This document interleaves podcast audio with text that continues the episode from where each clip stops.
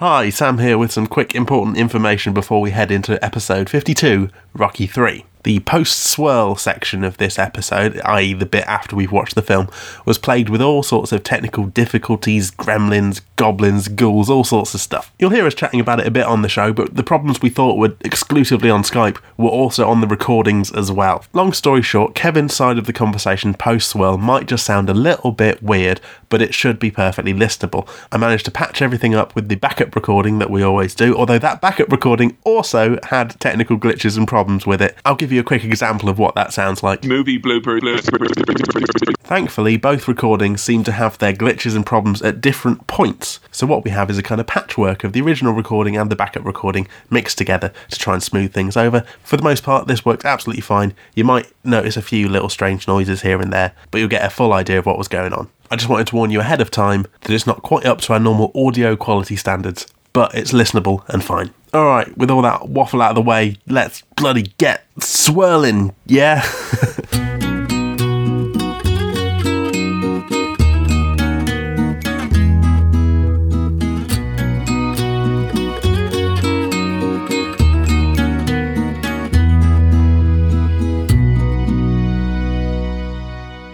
Cinema Swirl! Errol, would you give me back me feckin' shoe? It's episode number 52, and it's me, your old pal, Cowboy Kevin, saddling up and moseying along the dusty trail of Hollywood, California, looking at all the movies that are in the cinemas and on the, the posters and all that as well. Joined by my OTP, Sam Chaplin. Hello! Ah, yeah. Hey, yeah, how's, how's things? Alright, yeah, I'm okay. Have you got sequelitis, huh? Well, it looks like it because the vote this time on Cinema Swirl was for sequels to films we've already covered on the thing. hot behind the scenes goss here. Sure, sure. I don't just throw out hot behind the scenes goss, you know, on the non premium feed willy nilly. But we had to actually ourselves decide to change the entrance in the vote before it went out, didn't we? We did. So the choices were Back to the Future 3, Rocky 3, and Indiana Jones Temple of. The, se- the second one, the second one, yeah, Indiana Jones and the second the temple. second film. Ghostbusters was gonna, be, Ghostbusters Two was gonna be in there, but I pushed for Back to the Future being back in the fold. Why did you push for Back to the Future? Is it because the, you this franchise is like in your scopes as being one that you'll be polished off, and you thought I'll be I'll be adding that to the old graveyard, huh? Yeah, it was in my scope, so I wanted to polish it off and pop it in the graveyard. It was just, it felt oh, like Oh, a, it's one of those situations, wasn't it? Like, I, no, I just thought it's one of those hanging threads that's like we never. It was a trilogy that we haven't finished. Mm. I'm sure eventually, somewhere down the line, we'll come back to it. yeah, why don't we do a special underwhelming sequel swirl? We do Alien 3, Back to the Future 3, Predator 2, and I'm going to have a really great time on Twitter this week. Yeah. So, Sam, the, the winner was Rocky by, by a margin considerable or otherwise? Yeah, it, it was quite close at the top, but ultimately the winner was Rocky Three, Rocky Three, Rocky Three, Rocky Three. It's the third of the Rockies. It's the one we're gonna do today on the show that we're doing right now. OTP, Rocky 3, England. Diddly D. Yeah, Rocky Three won. So congratulations to Rocky Three. refresh my memory and the audience as a surrogate through my ears Sure, sure. of your experience with the Rocky movies. Well, I enjoyed them because I gave Rocky 1 4.5 star wipes, Rocky 2 4 star wipes. Are we, are we heading towards a downward slope here? Is this going to get three and a half? Can I do halves? Is it going to get. I mean, who knows? We're, we're living in a post half world now. We- Ah. we've, we've decided that. All right, okay. All right. Was that decided? I, I, or was that was that inconclusive? I thought it was decided. Mate, it doesn't matter. It doesn't matter, is it? A Because podcast. I. I, I just, you know, I know people take the ratings very seriously, Yeah. Sam, and I don't want people to think that I don't, okay? Okay, all right. I don't want that slander. So, rough summary Rocky Balboa mm. started out as a bum. A bum! A bum. Just a, a bit, an amateur boxer. an amateur bum. He wasn't a professional bum or anything like that. Like you know, No, and he had his little mate Adrian, who was there as well, who he, he got on with. and big shot, big, you know, Apollo Creed He's the mm. big boxer at the time. He's like, was he the world champion? He was the He world was champion. massive, is what he was. He was the biggest boxer they'd ever seen. Like, and one of his opponents dropped out in the first one or something like that, and he needed to find a new opponent. Thought, oh, we'll, we'll just get some schmuck, some bum, some do nothing, no good. and then someone was like, "Wait a minute, did you say bum? Because I know a guy." yeah. and Rocky, the famous bum, steps up to the plate, goes one on one with him. Oh, also, he's got a manager called Mickey, I think, and Adrian's brother, Paulie, is a bit of a knob. Yeah, now not to be confused. Now that's that because I know you said that someone's a Mickey and someone's a knob, but they're not. they're not this. They're different. All right. Mickey's just- not a knob. Mickey's not a knob. Paulie's no. a knob and a Mickey. Yeah. Paulie's a you know, Mickey. Mickey's not a Mickey. Paulie's a total Mickey. Like, but if you say that Mickey's a cock, I'll straight up like I'll get that knob Paulie on you straight away for that kind of slander. All right. So he goes one on one with Apollo, and it's it's a draw or it's like a split decision at the end. He doesn't win, but he he stuck it out for the whole twelve rounds or whatever it was. Exactly. He basically had whatever, like an anti-bum buff, essentially. After that, Yeah, he had an you know? anti-bum buff. He was like, "I do it for you, do. And so Rocky two, he's riding high on the fame from lasting twelve rounds with the world champion, right? And everyone's having to go to Apollo, being like, "You you didn't properly win, mate. A split decision. It's not." Proper. It's like KSI Logan Paul type situation where it's like, come on, mate, we're gonna have to Yeah, it, it's, it's exactly like that, Sander. That's very good. You know. So eventually, Apollo grants him a rematch. They have a rematch, right? And Yeah. also, Adrian, his little mate, gets married to him. Oh, he did. He did a big old marry on her, didn't he? Got married. He's all like, "Oh, I've got loads of money. I'm going to buy watches and stupid jackets and stuff, and do adverts." But he's really shit in the adverts. He can't act for love nor money. All he can do is box. He wants to retire. S- sounds like a bit of a bum to me, So If you He's got something up with his eye as well. I think his eye was going to be in trouble if he got hit. that was it, his eyes all swollen, isn't it? Yeah. But I'll be fine. I'll do adverts, and then the adverts don't work out, so he has to get back into boxing. What it is? No, I've heard of this. It's the boxers get it. It's the cauliflower eye Yeah. that they that they get. He had cauliflower And eye. It's a very it's a very particular, special, and bad type of eye that y- you don't want to have that. Adrian, that she was pregnant with Rocky's baby, Rocky Junior. Rocky Junior was fine. Adrian fell into a coma. Rocky, she woke up and was like, "You know what? You can fight. I don't. Don't worry about your eye, mate. Go for it." And so he went for it, and he he beat the world champ. He beat Apollo Crews fair and square, and now he's the world champion of fucking boxing. And when he beat professional wrestler Apollo Cruz, was that before or after he beat boxing world champion Apollo Crews? Did I say Cruz? yeah. It's very difficult because it's obviously his wrestling character has been named in reference to Apollo Creed. Sure, It's true. Yeah.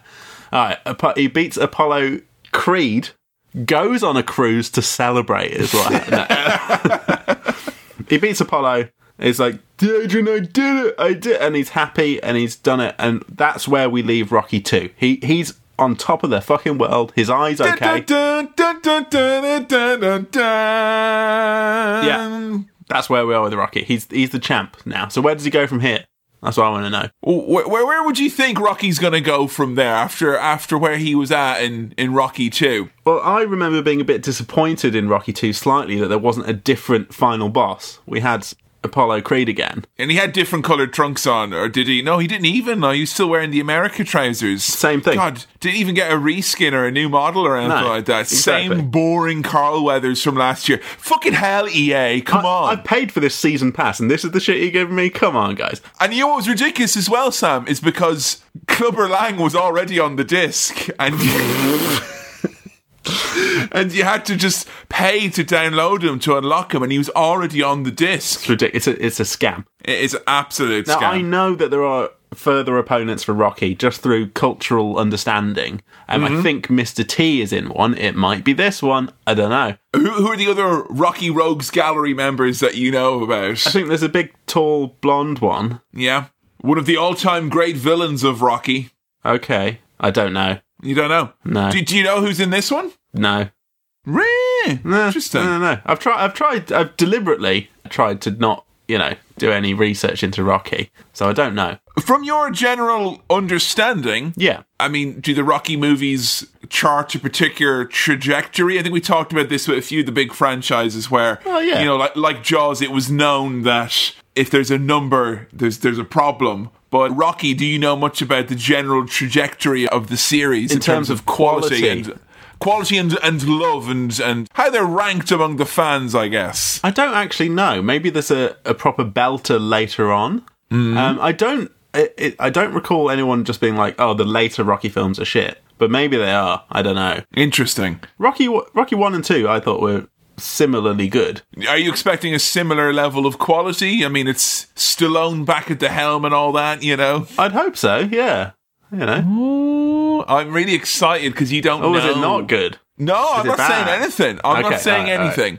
I will say, I don't think this spoils anything too much. Okay. It is somewhat tonally different from especially the first Rocky movie, I would say. Okay. A little bit different. Ah, And I'm not sure if you can figure what direction we're going, but I can't. this is. Oh, I'm Oh, so excited. different tone. Well, I'll tell you what, before we uh, have a cup of tea and break out the Rocky bars, let's uh, head into the mailbag.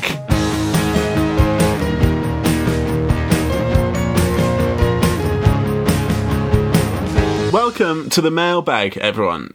Thank you for joining us here in the mailbag. Ooh, it's cozy in here. And if you at home are feeling the pinch this winter, just get lots of letters and, you know, use them as kind of like a jacket. It's very, very warm. Or send them on in to cinemaswirl at gmail.com. That's cinemaswirl at gmail.com, where Sam, I had a legitimate, proper grassroots push to try and get some more email, Yeah. you know, and less of this social stuff. Oh, Grandpa Fuddy Duddy over here wants emails in this day and age. What I tried to do is I tried to send an email around, but I realized I didn't have anyone's email address. So what I did was to extol the virtues of email and try and claw back some of the ground that has been stolen. You did a by tweet. social by social. I did a tweet. Yeah. But but it was a very unsuccessful tweet. It only got two likes. I don't think people realised what it was in reference to. Right. And and and therefore I think it had the spirit of an email in that it had very little social activity. But it was it's still out there, you know, it was still out there. All right. Well, given your views, you'll be glad to know that I've got a couple of questions here that have come in to cinemaswirl at gmail.com. That's cinemaswirl at gmail.com. Sam, could you I just know I don't want to like mislead or anything like that. No, you obviously obviously edit this bit out, but if you could just say like I mean how, how many is there? But I've got two two email questions here. Oh, I mean, would you be like all right if you said brimming? Because I mean, it feels like it's brimming. I could I can say brimming. Do you want me to say You say brimming? it's brimming. Is that all right? I mean, Yeah, yeah. I mean, two can be brimming. Like you Oh, know, I mean, there's more than two, but I've got two here. You've got two. There's more. selected it's- it's, uh, sorry, more than two. Sorry, that is that is literally the criteria for brimming. So No, it's brimming. Yeah, it's brimming. That's all right. We can just snip that out then. Sam, um, so you can we snip that out? Sam, well, geez, you'd say this mailbag was almost brimming with. Oh, okay. I, I, I tell you what, completely unprompted. This mail, the mailbag is br- chock full, brimming, full to the brim, full of emails. There's loads. wow. Yeah, I've cherry picked two from the big pile, but that is not to say that it is not absolutely brimming. because obviously, Sam, there's a movie to be getting to here, and if we were Yeah, to go, right. if we were to go, and if we were to go headfirst into the mailbag, and we were to go, you know, we'd be here for days. yeah, if we were to go into the mailbag and you know go tit for tat. Fucking hell. If we were to go, you know, tit for tat, brim for bram, you know, we'd be here all day and all night. we'd be here all day and night, Sam, you know? Yeah.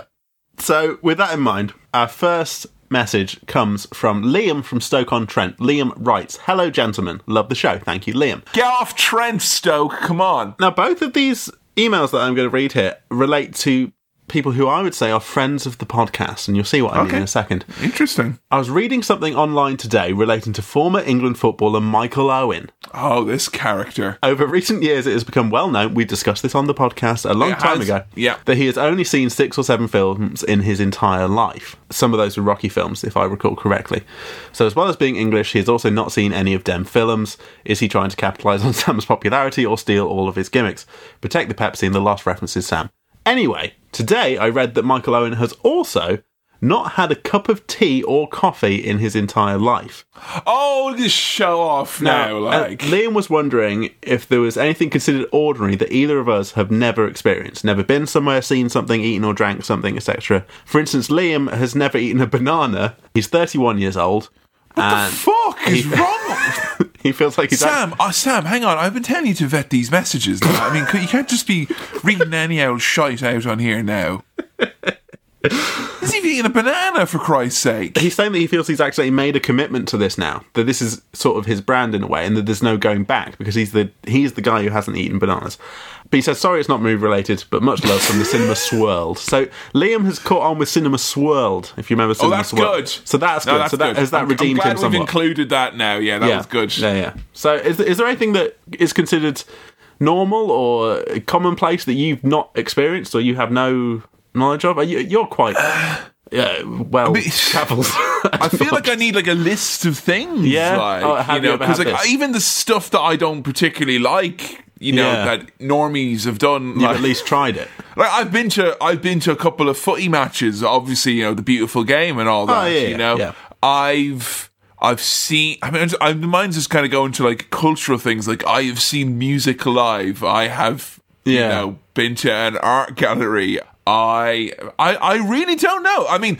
a big one for me was musicals was a recent blind spot. You've re- never re- seen really. a musical I, I mean, I had seen some, but again, I had seen some. all right None. I okay. don't know. All right, I've got two for you from from me. Are these podcast quality levels of things you've not done? Probably not, but maybe a bonus feature. Who knows? Okay. okay. Uh, number one, pot noodle. Never had one of those. I, I kind of envy you in that respect. Number two, crisp sandwich. Never oh, had a crisp Sam, sandwich. What are you? Oh, The, no. i- the idea of a crisp sandwich texturally upsets me somewhat. I don't like the, the the crispy and the butter and the bread. Now you got to you, uh, you got to you got to be careful because I I have cut myself on a crisp sandwich, Right, yeah. Because you got a lot, you got a lot of shrapnel in the hole there. You know, you got to be careful. With In fact, that's another thing. I wouldn't want a crisp to go in my mouth with me not knowing the shape of the crisp, or uh, to go in blind and have the the bread as a kind of mask for the crisp. the, the crisp sandwich, Sam, has a firmer grip requirement than most. Oh, I because don't- what you're going I to don't do want a with- sandwich with caveats, mate. That's what I don't want. A Caviar, caviar, maybe. a caviar sandwich is very nice now.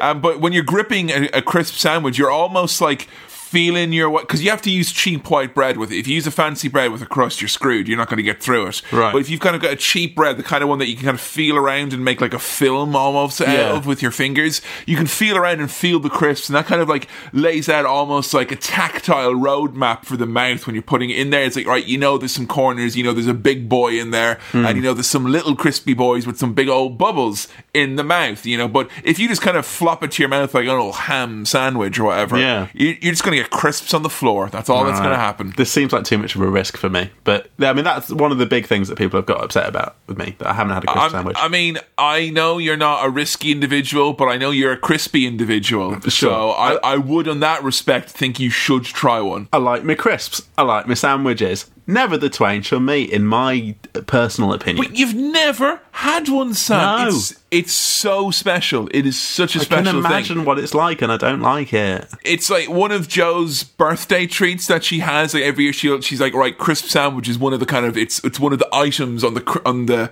the birthday menu of things to do. Are we talking just standard like Walker's level crisps, just like your your thin standard potato? Yeah, crisp? actually, in all, all honesty, a cheaper crisp is better. You want Yeah. something that's got a, a strong flavour with it, Right. and that is why I would casually submit that Walker's cheese and onion, while a very tasty crisp, and I've eaten many Not of strong them, enough? Tayto, the Irish crisp, which has that powdered essence Hmm. on it of, of uh, you know the the type of real strongly identified. It's almost like Irishness. I can't know? remember if we talked about me trying Tayto, but then I tried the wrong Tayto, and there were You did. You tried fucking Protestant Tayto. Ah, I I tried my best fucking- to join in and have some Tayto, and then there's two Taytos. that bootleg DUP, Mr. Tayto. A tale Fucking of two ridiculous. Taytos. This is silly. If Right. he tried, if he tried to get into Tayto Park, they'd ring the police. Like, So, there's a there's an imposter here. He's he's a he's a separatist. I don't know what's going on. So, thank you, Liam, for your question. Uh, Chris Thanks, Sandwiches is, is my one. I I tell you what, no, I will say follow up question to that Yeah. because uh, always up for self improvement and introspection. Sure. If we could have any sort of a back and forth with the cinema world as to a list of like proper normal things. Because I'm I'm past thirty, you're fast approaching thirty. Ah, not that I think fast, but, you know. like literally spiraling, careening almost, Brimming. brimming. I'm brimming towards 30. I'm brimming with my 30s right now, hmm. Sam. I'll tell you that. Yeah. So if we could actually catalog a list, I think like seeing all the movies, eating a pot noodle, having a crisp sandwich, Yeah. going going to the footy, and an art gallery. Those are our five so far. Okay. If we have any sort of a proper list, and then we can actually see if you and I are complete individuals. Yeah, sure. Send them on over to cinemaswirl at gmail.com or the socials, whatever. Just No, because it's going to be too long, and you can't. You, you won't be able. to... Oh, how am I going to format my list on Twitter? You won't. You, you're, you won't. All right, give us access to a Google Sheet and then that'll be fine. All right. So, Jack in Milton Keynes writes Dearest Maplin, that's caught on as well. Nice. Hey now. Yeah, brilliant. Long time listener and OTP patron. Thank you. And I would also just say, even though you've used Maplin, we're not out of business. No, patrons, patrons, all right. Actually, We're in business. This is the business right now. we are in the business, the Yeah. business of making Sam see them films. It's a fucking business, mate. Right. Business is booming. It's an update on one of our other faves from the podcast. I was wondering if you boys were aware of the exciting news from Echelon Leader, aka Citizen Leto. Oh, sorry, he's got like a cult now, hasn't Yes, he? please Google Jared Leto cult. You won't regret it. I did sort of regret it. Seems he's the second coming of Jesus. Brackets always Jesus, essentially the first coming of Jared. Oh, no, I mean, well, he's he's through the looking glass there a bit. Now Jack has a question, but if we can dive into Jared Leto starting a cult here. Now, let's just say, Sam, now, this cult with Jared Leto involved, that's Hmm. different from the cult of Leto, which is literally the aura that he would create of Yeah, yeah. confusion. Sure, you yeah, know, yeah, yeah. and Yeah, mystique. no. You know, why did he send a bunch of dead fish heads to his cast members? It's the cult of Leto, mate. Yeah, but this is Yeah? different. This is a cult led This, by Leto. this is a different thing. Yeah. Yeah, he. Uh, so he's got. He's in a band. Thirty Seconds to Mars. They've had an away day or like a trip. You know how some bands do like cruises now and things like that. What, like Chris Jericho? Yeah, like Chris Jericho, Weezer did one. Um, his is No, they a- did that in Fortnite though. That's cheating. It wasn't real. he's he's done an island retreat in Croatia. oh, right, to like his compound, is it? Well, it feels like it because he's he's wearing like flowing white robes and he's got the long Christ-like hair. Oh, right, is But that it all now? of the fans are wearing white as well. Well, Sam, all- in fairness, they're less fans. They're more of a family. I kind of feel like at this point. Ah, You I don't like it. They're all young women and they're all sat at his feet while he like stands there and chats about how great it is to be Jared Leto. It's very Google it. Do Google and then, it. and then they all watch Suicide Squad, and you might be thinking, "Oh, what?" And then no, they watched the mega director's cut, and it was Zack- brilliant. It was massively long, and Zack Snyder was like giving the thumbs up and everything, high fiving all around. Yeah, I mean, thank you for the update, Jack. It is a bit. I mean, it's very creepy what he's doing. Could we do that for uh, for like some Patreon content? You, one of us could join Jared's cult and kind of just you know see how it Just do a affects little the uh, report. Send a yeah, postcard a little back. report, like Yeah. you know. Oh, uh, so Jack's question. Jack's got a question here. If you boys were to start a cult, who or what would be its inspiration? He asked Gareth Southgate, Maximum Taste, Keep Up the Hard Work, Jackie Milton Keynes. So, I mean, we kind of have started a cult, and that cult is Cinema Swirl. It's literally true. It is. You're right though, because I don't know if you watched that thing on Netflix, uh, the old Explained show. No. and they, they it's a little Explain series of documentaries, and they explain things. Hmm. And one of the ones recently was about cults, and I watched it because like I I was very fortunate that my weird religion teacher in Catholic boarding school opted to teach us not really about Catholicism like he was meant to, but instead taught us about cults. But they made the point that, like, a, a cult, as its current understanding and the current definition is among sociologists, Yeah. that like most online communities fit the criteria to being a cult. Oh, okay. So you're not far off the mark. Yeah. so, welcome aboard. You're all members. Thank you for listening. But we're one of them nice cults. Very Yeah. nice cult. Oh, there's nothing wrong with it, mate. Nice cult. All right. yeah. We wouldn't serve you Kool Aid. Pepsi Max. Well, now I think about it. Oh, now we are. That's bad though. All right. Obviously, it's bad when your cult already has a strongly associated soft drink with it. That's. Uh, And look, it's look, Sam. It's not as if you and I like have like a, a vague bogeyman hate figure who we just kind of pin lots of problems. Oh no, Mark Kermode. No, no, no, no. Oh, it's all gone wrong and culty. We just wanted to watch some films. so, Jack, that's the answer to the question. You're already in it. You're in the cult, mate. Yeah, you might think you're in Milton Keynes, but you're in the cult. Yeah. So thank you very much for your questions into cinemaswirl at gmail.com. If you've got any questions, queries, comments, lists of things that are considered normal, send them on over to cinemaswirl at gmail.com. That's cinemaswirl at gmail.com. Well, Sam, you've had a rundown of some Rocky. You've had a little bit of a think about what could lie ahead. Hmm. What are the main emotions you're expecting to feel from Rocky using the other two points on your graph that you've already plotted, brackets Rocky, comma, Rocky 2? Hmm. Well, he. Th- this is interesting because he starts at the top here. He's the ah. champion now. He's not a bum. I mean, in Rocky 2, he was kind of near the top, but he wasn't right at the top. He's now at the top of the world. So I'm wondering whether this is his downfall, perhaps? The fall of Rocky? We've had the rise of Rocky. Do we get the fall of Rocky? What do we get here? What's going on? And if it falls, will a rolling Rocky gather no moss? Is Apollo Creed going to be involved in any way? I don't. I would imagine so. Is he the? He's kind of the big bad, but also he respected Rocky at the end of Rocky Two. ah, do you think that's going to come into it? What if they become mates? What's Adrian going to think? You know? I mean, uh, uh, Rocky, family life, how do you expect that to go for, for Rock? I think he could be a fun, you know, dorky dad. He could do some of his jokes. jokes. Yeah, Yeah. he's a funny guy, as you can tell from the jokes that he does. I'm hoping we'll get some more cracking lines from Rocky in this film. So you, you want some Rocky jokes. yeah. Are you expecting more, like, if I was to say more Rocky boxing, would you be like, yay? Or if I said less Rocky boxing, would you be like, yay? Is that like, is that a big, because that's, that's a huge part for a lot of people, because it's, it's a sports movie, obviously. A lot of people love the choreography and the fights. I don't know if you were as keen or if that was as important for you. I mean, I reckon there's going to be some boxing in it, Kevin. You reckon? And I, I think the previous one, Rocky 2, I remember thinking the choreography and the cinematography of that final fight was great. I remember loving that.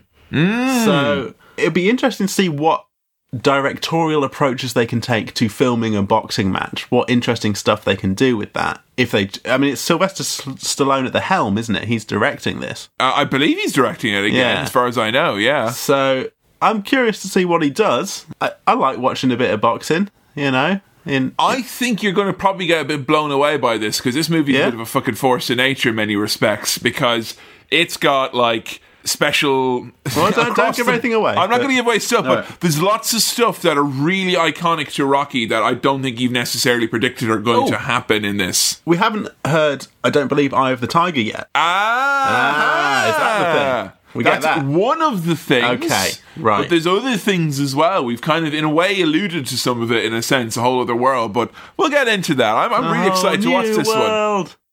A Boxing. boxing glove punching you. Uh, yeah, I don't know. I think it's going to be interesting to see how his career develops. He can't go any further up, so he can only logically he can either stay at the top or come down. Wait until the Galactic Federation of Boxing hear about this. Rocky in space. Let's go to a cinema swirl. Ding, ding, ding.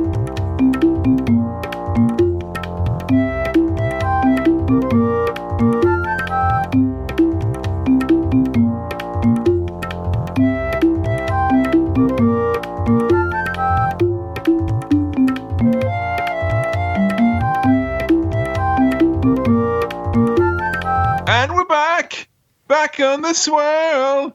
Took our time, now it's Sunday.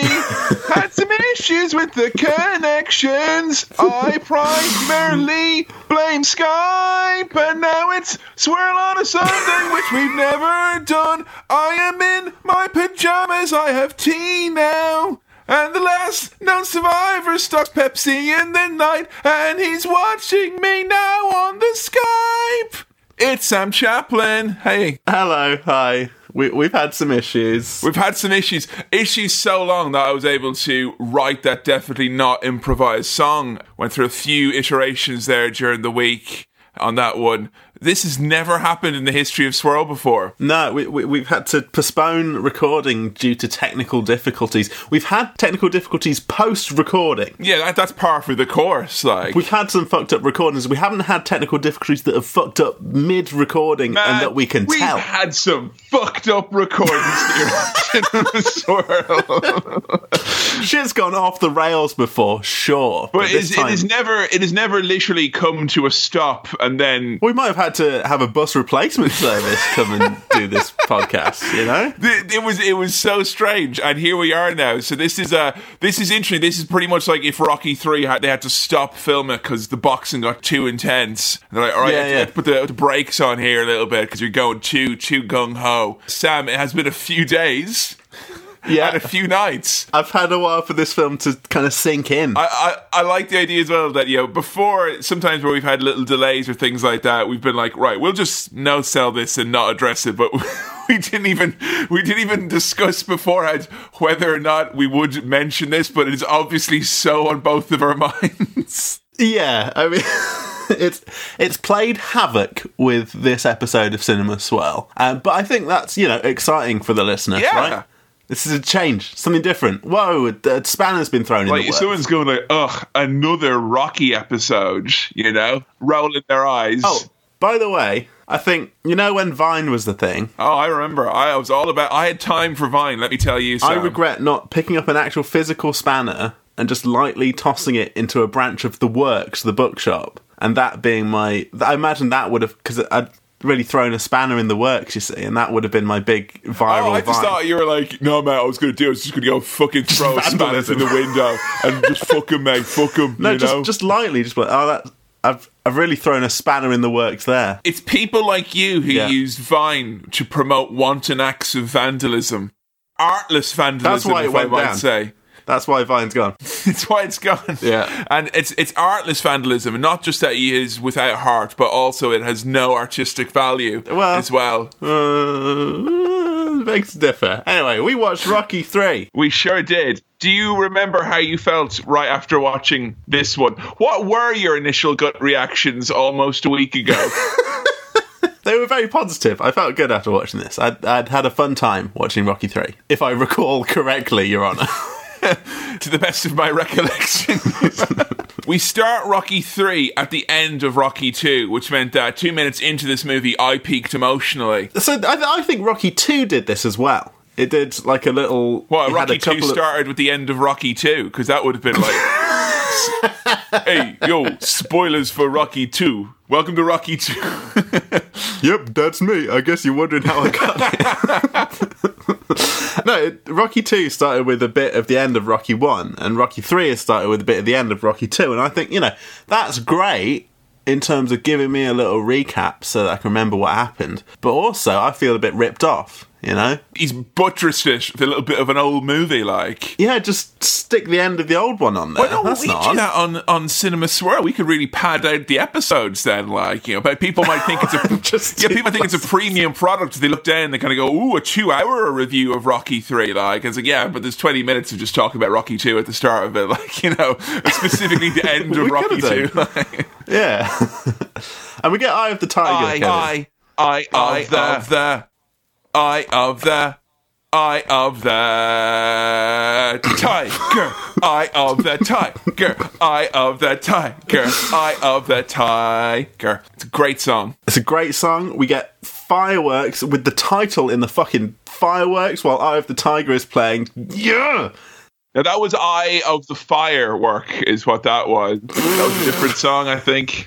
And we get like a montage of Rocky continuing to win a bunch of fights. So he's making a big go of his career. He's he's defending his championship. He's a reigning, defending heavyweight champion Sam, of the world. these world. are basically the movies that we should have really by rights gotten, like, because Rocky is quite a stressful affair at the best of times. And I, for Hmm. one, could have done with, you know, two or three Rockies between Rocky 2 and Rocky 3, where he's just kind of really coasting with these hand selected opponents. just, just a whole movie where It's like, yeah, Rocky fine. get the big fight coming up. Yeah, no, I'm training real hard, Mick. Yeah, we got a great program, and we know you. We know we can do it, Rocky. And you've got uh, you've got the infrastructure, the support of all of your friends. And then he wins, and then it's like, yeah, Adrian. She's like, yeah, I. I Yeah, yeah, obviously. Yeah, he did it again, mate. And he, and he's having a nice time with his wife and his family, his young child. He's doing endorsements, and that that's the, that could be a whole movie. That It's because you know, remember when Whiskas did those ads for cat food, where it's like, oh, this is just for cats, like, and it, they'd show this imagery they thought that would just that just cats would like. See, I think these Yeah. Rocky movies, Sam, could be part of a special like older dads movie collection where it's like. Just there, really, for a dad to have the environment to fall asleep to. And I think Rocky doing very well, and you can just kind of fall off, and you wake up, and he's still more or less going upwards. That would be, uh, uh, I think, very, very financially viable pursuit for both of us. yeah, it would have been good. A, a dad's only cut. Mr. Stallone, you have our numbers and you have our contact Yeah. info. Sam, this is how we get in that Warburton's money, you see, right? Make the connection with Stallone, and then we're, we're fucking, we got Crumpet Bank. oh yes, Stallone did Warburtons, didn't he?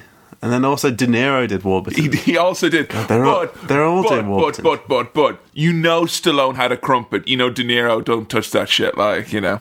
no, no, yeah, Stallone would have got stuck in. You know, De Niro, that if it ain't a fresh bagel from DiMaggio's down on the west side of Hollywood, New York City, he wouldn't put that in his mouth. The thing with all the lights of the venues showing up and kind of dissolving in and out really reminds me again of the Simpsons episode with Moe training Homer to be a boxer, that kind of thing. And there's little bits here and there that remind me of that episode Yeah. still. I think that episode is a loving tribute to Rocky as a series up I, until th- the point. I think Rocky Three is is mostly. It feels kind of parodied, or you know, with, with that sequence, and also with the fact, you know, the nature of the fight Hmm. that he's having. It's much more like Rocky Three. I think that Simpsons episode. It feels like it's taken most from there. Yeah, and also we get introduced to Mr. T. We get lots of slow zooms or qu- quite quick zooms on Mr. T watching all of these matches that Rocky's having that he's winning.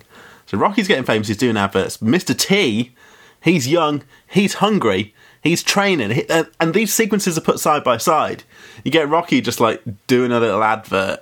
Having a suddenly he's become good at being in adverts. I mean, the last film he was shit at being in adverts. Now, No, no, American Express just have really low standards. They're like, yeah, whatever the fuck, like just just point at it. Like now, Rock. Uh, do you know what Mr. T's character is called? Clubber Lang, What a fucking name, great name, Clubber Yeah. Lang. And now, what do you know Mr. T from? Were you familiar with Mr. T as a cultural icon? I pity the fool. He's been in the A team. That's one of his catchphrases. Like Mr. T comes out, he's been in the A team. Oh, he's. he said it. Uh, he's been in Snickers adverts. And what's he do in the Snickers adverts? Do you remember? Because I love a Snickers. Like Snickers, you don't need to advertise. I feel it's like obviously people are going to eat them. Like Someone falls over and he's like, "Get up, fool! You ain't hurt!" And then gives him a Snickers because Snickers are uh, mas- masculine and like strong. Yeah, I think exactly. Like- a strong, manly Snickers. and like when anyone says that you just need to talk to people, no, you just you should eat more Snickers until Have a Snickers, mate. you know don't, eat, don't fall over. Eat Snickers until there's no longer any pain, interior or exterior. Like fill the fucking hole in your life with Snickers. Yeah, exactly. Uh, Rocky goes on the Muppets in this Yeah. montage, by the way, which is which is nice. Yeah. So while Ro- Rocky's on the Muppets, Mr. T. Did you did you watch the A Team as a matter of interest? No, You I've never watched the. A Team. No. You When never was the A team on? What? It was on all the time. Is this is this pre or post A team? oh, this is pre A Team. Oh, so this is like the start of Mr. T. This movie was a like. I, I think if you were to look at like movies that influence a very like, a specific time in 80s culture, like of all the movies that we've looked at, this one has had such an impact because Rocky 3 has got like connotations for Sylvester Stallone's career, obviously, but Mr. T and also Hulk Hogan, and not just Hulk Hogan, but the World Wrestling Federation at the time, the first WrestleMania. It's huge, far reaching uh, effects into kind of sports is cool or sports entertainment kind of culture and whatnot. So yeah, a lot of that here. This is an important culture, even though it may not be as on the nose, perhaps, or as reserved and as Oscar contendery as the first Rocky movie. It certainly resonates years and years and years. I mean, yeah, without Rocky three, there would be no probably. WrestleMania, there probably would be no, you know, A team and shit like that. This was huge. Uh, Clubber Lang challenges Rocky, and holy shit, Mr. T is good at He shouting. is, and he's there. Come here, now. Come here to me now. You know. Come here. You've been. I'm. Yeah. No. Yeah. Come here. No. Yeah. Yeah. Yeah. Yeah. Yeah. Yeah. Yeah. Yeah. Yeah. Yeah. Yeah. no, no, no, no, no, no, no, no, no, give us an old fight, and that's that's what he's all about. Yeah, like, he says. And he's good at it. He can do it. Um, Paulie, you remember Paulie? I remember he's a Paulie. bit of a drunk dipshit, and he continues that in earnest here. but he Um, also has a new hat alongside Adrian. yes, he's got a new hat. He's, he stumbles drunk into an arcade. The arcade looks great, by the way. Yeah, like, I like on, an right. 80s arcade. the 80s arcade where Hmm. you are you know you're not just got video games you got some pinball in there you got some claw machine action it's a nighttime venture i would love to be a- like there are arcades around still you know kind of curiosity pieces Hmm. and they're certainly not open late on a saturday night like with a with a nighttime crowd it's like a something that's in an industrial estate up a stairs or you know i, I don't i don't like that i want to be able to go to the arcades sam it sucks that it's not a thing I'm sorry. There's some of those like barcades, aren't there? They, they put they put a couple of cabinets in a bar, and then the the grown ups can remember when they were young. See, I, I don't, I don't, I don't like. I think it should, it should serve itself as an arcade because I don't want an arcade and the intrinsic, and you know, in the intrinsicies, Yeah, the intrinsicies. the intrinsic nature of, of an arcade and the many Yeah. things that can go wrong. I guarantee you, dollars to donuts. You go into any barcade, there's going to be like four non-working arcade machines, Hmm. but I bet they're all pulling pints fine. Yeah, that's You the know, thing. that's the thing. You know, because that's where the yeah people and you video to focus games- solely on. On, on, the total games. visual on, on the game, Sam. Exactly. So Paulie goes in drunk into this arcade, and I thought, oh, he's going to have a fun time at the arcade, but just a bit a bit pissed. That sounds nice. But there's scary music in the background because he's in a bad mood. He drunkenly approaches the Rocky pinball machine and throws a beer at it. Whoa! Oh no, he's gone prison. Now, Rocky Pinball looks like Rocky pooping, doesn't it? If you see, he's like kind of like, the face on him. Mm. yeah. and he already sounds like he's having an L poo anyway. Like you know, did you notice the difference between Rocky's Christmas and Clubber Lang's Christmas? No, I didn't. What was the difference in the Christmases? Well, Rocky had a fun Christmas and he had lots of gifts and hmm. nice times with his friends and family. But Clubber Lang had punches for Christmas dinner. That was what he was having, like just straight up punching. Well, like a big bowl of punch with his family, and And and they're like, what what do you want to do in the new year? What do you want to do with Brocky? He goes, "Sure, I'm, I'm going to kill him, so I am. And that's, that's what his plan is. So Paulie, he gets bailed out by Rocky. He's grumpy that Rocky hasn't done anything for him, poorly. He keeps referring to himself as poorly. He's like, what about me, poorly? I'm poorly, Rocky. Can't you see how bad I'm poorly? I'm not well. I've been in the wars. He he has an L moan, Sam, doesn't he? He does have a big moan. And one thing I wanted to ask you was he says something which I can't make head nor tail of. He he says, I got feelings, you know. This ain't cardboard. And when he's saying this ain't cardboard, he's holding up his tie. And I don't understand what that means. I got feelings, you know. Oh, I thought he was like gesturing to his heart, like, saying, oh, you know, you know, and the Oh, heart was like kind of behind his tie. So I thought he was holding up the tie to be like, I've not got one of those fancy cardboard ties. I mean, I had cardboard in my tie, but what I did, Paulie, was I just pulled it out. That was just actually a display because it, it was in a That's long from the box, and they wanted it. They didn't want the tie to go slack in the long display box, is what it was. Probably, yeah. That's probably what it is. Uh, bum gets used as an insult by uh, Oh. Rocky. Calls Paulie a bum. because he Bum's goes back. You said you bad. Are you? Uh, no. Yes. Lady. Bum. And he's he's very upset by that. Fist fight ensues. I wouldn't challenge the world heavyweight boxing champion to a fist fight, but Paulie is an absolute mad But in fairness, though, he already he's one and zero against Rocky because he already fucked up the pinball machine. And if you have that good of a showing in the opener, you think I'll take I'll take his big mate like you know easily. But after the fight, they, he's like, "Oh, can I have a job?" Rocky says, "All you, all you had to do was ask," and then he's got a job. So that's I great. love the little line where Paulie's trying to just basically like prove that he has some worth. And honestly, it is kind of confusing to an extent. Like I think this is a problem with the later Rocky movies where stuff with Paulie like this just kind of happens, just so you're just kind of like Paulie's Hmm. still here and he's still a pain in Rocky's ass and. That's Yeah. kind of it. It's not as if Paulie has a grander arc in this movie. No. He has a moan, he gets a job, he continues to moan. That's pretty much N- the nothing then happens That is with Paulie's Paulie, no. arc. Like nothing really happens mm. from it. But I do love when he's trying to point out that he has worth, and he's like, you know, back when you were a bum, everyone was laughing at you, and I, I was making sure, you know, that you were taken seriously. And he said they were laughing at both of us, Paulie. And he goes, oh, no one laughed at me. Like the idea that he was beyond ridicule because he's a very serious man, obviously, you know. Mm. a little scene with Rocky uh, trying to serenade his wife or get her to sing along with him. Do, do, do, do, do, do. I thought he was singing the Brooklyn Nine Nine theme because he's like, "Come on, Adrian." Do, do, do, do, do. I, know, I don't like that show. Come on, Adrian. Do, do, do, do. No, I don't like it. Come on, Adrian. It's a natural successor for the hole that's been left by Parks and Recreation in the U.S. office. Come on. No, it's not. It's not like, uh, yeah, it's not as funny as you just make. No, Andy Samberg's annoying. No, stop. yes, he's sexy. He doesn't make any. Stop. So, Rocky, he's going to fight a wrestler. He is. Rocky versus a racist at last. Rocky v racist. Do you ever think that Rocky would stand up to racism like this? You know, in your viewings of the the Rocky movies. I imagine he would. He'd spark out racism. Yeah, I'd like to see Rocky fight racism. I mean, here he is. He's literally fighting the physical embodiment, the avatar of racism, pretty much. You know. Yeah. I mean, M- Mickey doesn't think this is a good decision. His trainer, Mickey. Haven't you heard the things that he said? Did you hear his completely fake non-apology, Rock? You go in there, they're gonna tear you apart online. They're gonna rip you to shreds, Rock. The liberal consensus will destroy you. I seen wrestlers that was bigger than dinosaurs. You ever fight a dinosaur? No, not lately. They can cause a variety of damage, is what Mickey says. Dinosaurs can cause a variety of damage. That, that is, is very, very true. You know, there's obviously property damage. Mm. There's obviously emotional damage as well because yeah. I mean, if you've seen them in Jurassic Park after them, I know people still keep asking, you have seen Jurassic Park, that will not be on have, the swell. Have seen it, yeah. Have seen it, unfortunately. Some blockbusters are simply too big to miss out on, like, you know. No, I don't think our son will, will watch the dinosaurs come back to life today. I don't think.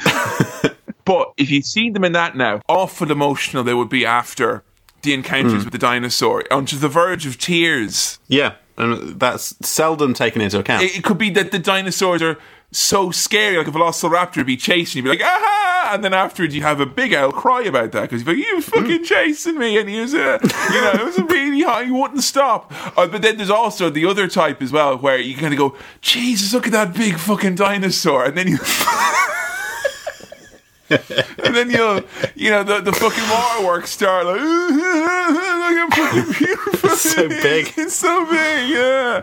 yeah. I have no perspective. Uh. Now, a, a, question for you, mm. someone I see as a wrestling historian or knowledgeable about wrestling at the very least. Mm. Um, had Hulk Hogan been heel brackets bad guy in wrestling at this point because he's playing a heel wrestler here. He's a bad guy. He's a yeah, naughty man. He, he, was, I believe, at this time he was doing. I mean, I know when he first went into the World Wrestling Federation, he was the mm. sorry the the WWWF, which is the one that Vince McMahon's dad owned. I know he played like the Incredible Hulk was what he was called, and he was you know had the similar gimmick with the big robe where he would you know pose like that, and he would make out that he was like this giant mountain of a god of a man. So he was he was a heel originally, and he would have wrestled okay. against I think like Andre the Giant when Andre the Giant was a, was a good guy uh, in like kind of I don't know I guess it would have been like late seventies, very early eighties. But him appearing in this movie mm. was very much the thing that strapped like a rocket to him because Hulk Hogan appearing in this movie led like he was in a company called the AWA around this time, and right. they didn't understand that a wrestler appearing in a big movie like this would naturally make them a bigger star because that company was owned by a guy who was like, well, he's not a very good wrestler, so he won't be a big wrestling star. It doesn't matter that mm-hmm. he's going to be in a big movie like this. So that's when he went kind of off to, to pursue it with Vince McMahon, and you had things so like. he became Hulk Hogan yeah, kind of guy. This movie was basically like Hulk Hogan being introduced to the idea of commercial viability, you know? Right. The yeah, company yeah. where he was working didn't want to sell t shirts, and if they did, they didn't want to give him any money. So he wanted to make a lot of money and be a big star, and this was very much a vehicle for that. Yes, yeah, Sylvester Stallone has an odd actual history with wrestling. He did a movie kind of about wrestling called Paradise Alley, and I don't know if you know of a wrestler mm. Called Terry Funk, but he did a whole bunch of stuff with Sylvester Stallone, including being the fight coordinator for Rocky Five, which we will most definitely not be doing on ah. this podcast. Ah. But on on Patreon, eh, you never know. You know that's a good thing. That's a good thing. We finally have a home for all the sequels. You know.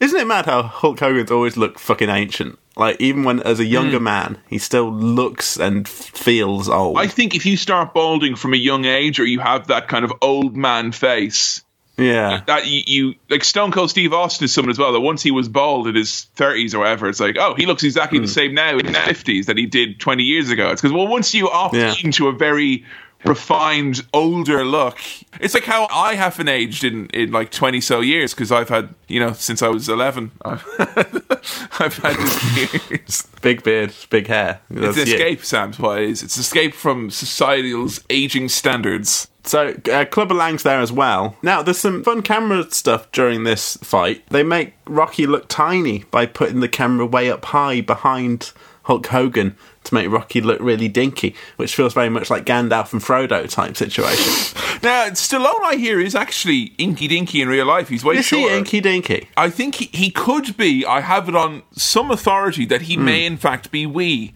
Let me just. Wee Sly Stallone. Now, obviously, we got to take. Oh, wow. Sam, guess Sylvester Stallone's height. Now, this is reported height, which, in fairness, if you're a Hollywood megastar, and I think we view him in our heads mentally as a tall man, obviously, this is always going to be buffed up a little bit. I could only imagine, you know, he wants the, an inflated height to be out there. But um, what height would you say Sylvester Stallone is in your mind? I, I'm, I'm guessing it's sub six foot. Yeah, you think? I'm gonna go for like a five eight. He's 5'10, according to Okay. the internet now, but I would say 5'8 is probably, I think 2 inches is the acceptable margin of error for lying about your height, like, you know? All right, that's not like super short, is it? In fairness, though, if I said to you, it's funny, Sam and I are both literal giants. This is why this is funny to us. Like, when we're talking about little five foot ten Sylvester Stallone, we'd be fucking taking his lunch money, mate. is What we'd be doing, like Sam Chaplin and Kevin Mann of Cinema Swirl, stuffing little inky dinks like Sylvester Stallone into lockers and stealing his meatball subs. But I mean, were you shocked when I told him you that he was a shorter guy, though? I mean, do you think this was had to be a lot of like um, trickery? Because Hogan is legitimately like you know a, a tall dude. I guess it. Yeah, I, I thought there was a bit more camera jiggery pokery to make it look like there's a bigger height difference in the world. I think there still is that, even if there is a height difference. Yeah. It, it kind of exaggerates, like, oh, he is really small compared to this big, massive wrestler. Yeah, yeah, yeah. Um, but wrestlers are big, aren't they? They are big, big buggers. Now here's two wrestling names I can get behind. The Ultimate Male versus the Ultimate Meatball. and he's getting tossed around like a meatball. He is. here, is now we all love a good Yeah. tossed meatball. Don't get me wrong. Sorry, I know he keeps appearing in this podcast, but uh, another Waluigi spotting here, folks. And. Yeah. uh, I hope you don't mind that I'm always on the lookout for Waluigi's in, in these movies because I think he's a very important cultural figure. And it's like it's like kind of when, when you see there's a Triforce in it. In Hold on, you're not telling me that Rocky Three launched the career of Waluigi as well, as well as Mr. T, as well as Hulk Hogan, I'm as well as Sylvester Stallone. I'm just saying, I think Waluigi is, is one of those kind of cultural relics. You'll see him before he was there, if you know what I mean. Like he was Right, almost, he was destined to be there. The ring announcer here has got a proper big fucking Waluigi Right. eyebrow mustache on him. My God. Now, Kevin, another question for you. Mm. In the fiction of Rocky Three, is wrestling real? Ah, I think that it's meant to be that it's real with a bit of a wink, as in it's presented as real, the fans think it's real, but the, the professionals involved Right. Uh, because I mean, Stallone obviously reckons that it's fake because he's like, well, when we go and just you know give him a little show, have a Polaroid afterwards, Yeah, and he's like, "Argh." and then he has the big fight, and after the fight, he says like, oh, sorry, brother, I was just you know, I, I was in that headspace, and that's where I went, that's why I was acting that way, Yeah. which is interesting because a number of wrestlers, uh, Steve Austin and Terry Funk, who we've mentioned already, those are wrestlers who have said, you know, in interviews and whatnot, that when they wrestled, even though it was, you know, fake or whatever, they Yeah. got themselves into the mindset in their head that they were fighting for real. And that was Right. That was like they. You couldn't tell them that they weren't actually fighting. They like method acted it basically. It's hard to tell whether this film is keeping kayfabe alive. I think it is. Now, I will tell you for a fact that Hulk Hogan himself definitely did not perform in that manner that he thought he was fighting for real. If that was the case, his real life fights would be very interesting indeed. but But Paulie whacks him with a chair and everything. So I'm like, what's I going on here? They're trying to. I think that Stallone is trying to be very respectful of this world of wrestling that he had been on the record as saying that he found fascinating at this point in time. Right, I think this is very much him trying to be like, wrestling's not what you think it is. The guys involved are super tough and it's super crazy and wild. You know, it's it's not as fake as you might think, type of thing. And this ends in a draw, doesn't it? This fight and uh, eliciting boos. I mean, uh, it's gone wild. The crowd are booing Hogan. Everything's kind of the announcers are saying, oh, it, "This place is a zoo. It's turned into a zoo," which is quite insulting to zoos. They're not this badly run. Now, did you enjoy this scene? Because I mean, it's it's pretty fucking wild. I mean, you watch wrestling as well. You're you're you're a fan. Uh, yeah. Were you as a, were you surprised to see it? And as a wrestling fan, do you think that it was like it put over wrestling or got it across? Because you know, oftentimes wrestling, if it shows up in a movie, it's like got to be done in a real hokey, incorrect. No, that's not what it's like type of a way. I mean, yeah, no, Hogan does some of his wrestling moves, doesn't he? He does a big suplex, he does a leg drop. It's all quite authentic wrestling. So is it? It's a bit of fun. It was nice to see him get whacked in the back with a chair by Paulie. Paulie with the run in using a foreign object. Great stuff.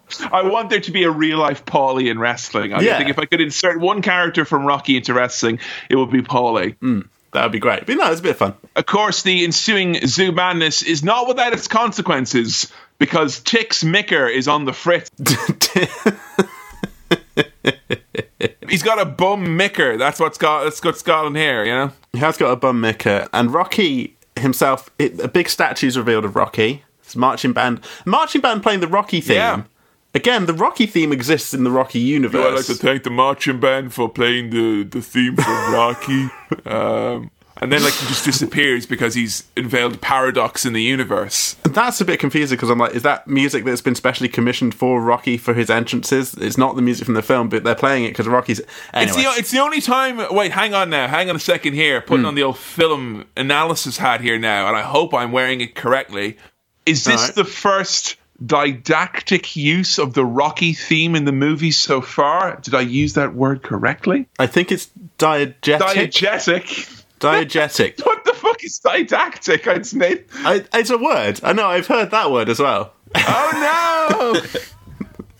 Didactic, intended to teach, particularly in having a moral instruction as an ulterior motive. Sam, was this the first time the Rocky theme has been used in a way that was intended to teach, perhaps in a way as to having like I don't know, like a moral instruction, almost as like an ulterior motive? Yeah, yeah. It's, it's one of those. No, Separately, is, though, um, is it diegetically the first use of the music in, in Rocky, the franchise? I'm I can't remember from the last couple of films, but it happens a couple of times in this. You get musicians on screen playing the Rocky music, and you hear that music. The music is coming from what's on screen. It's not just music added in from you know the music world that you can't. It's not actually happening in. It would be really funny though fiction. if one of the times where it's one of the real somber, yo, blum blum blum. blum, blum. I couldn't do this, agent. Yo, Paulie, stop playing that piano, man. Sorry, Rockla. You know, just There is a bit later where Mickey's just like someone's playing it. And I think Mickey or Paulie or someone is just oh, Dad, shut up with that thing. yeah, Or, no, like- it does happen. You're right. You're right. Yeah. So the marching band's playing the theme. Rocky has a big statue unveiled. He's awkwardly working his way up to his retirement speech, and he says, "This is really hard. I feel like a bum." Sam, I've got to ask you this because I know for a fact that this is your jam, right? Because I know Yeah. you like when people try to make things and they do a bad job of it. Oh, yeah, yeah. Also, particularly when they try to say something and they end up making it worse. Yes. What are or are there any famous examples of like statues of famous figures oh. that like Oh, ca- catastrophically do not represent the subject matter in question? I feel like there's loads, but there was a, the one that sticks in my recent memory. Was there's a, there's a Cristiano Ronaldo one, Yes, which is he just, looks like a multi pack of crisps. It's ridiculous. which is just rubbish. Yeah, I do love a, a wrong statue. I mean, you know, making a statue is hard.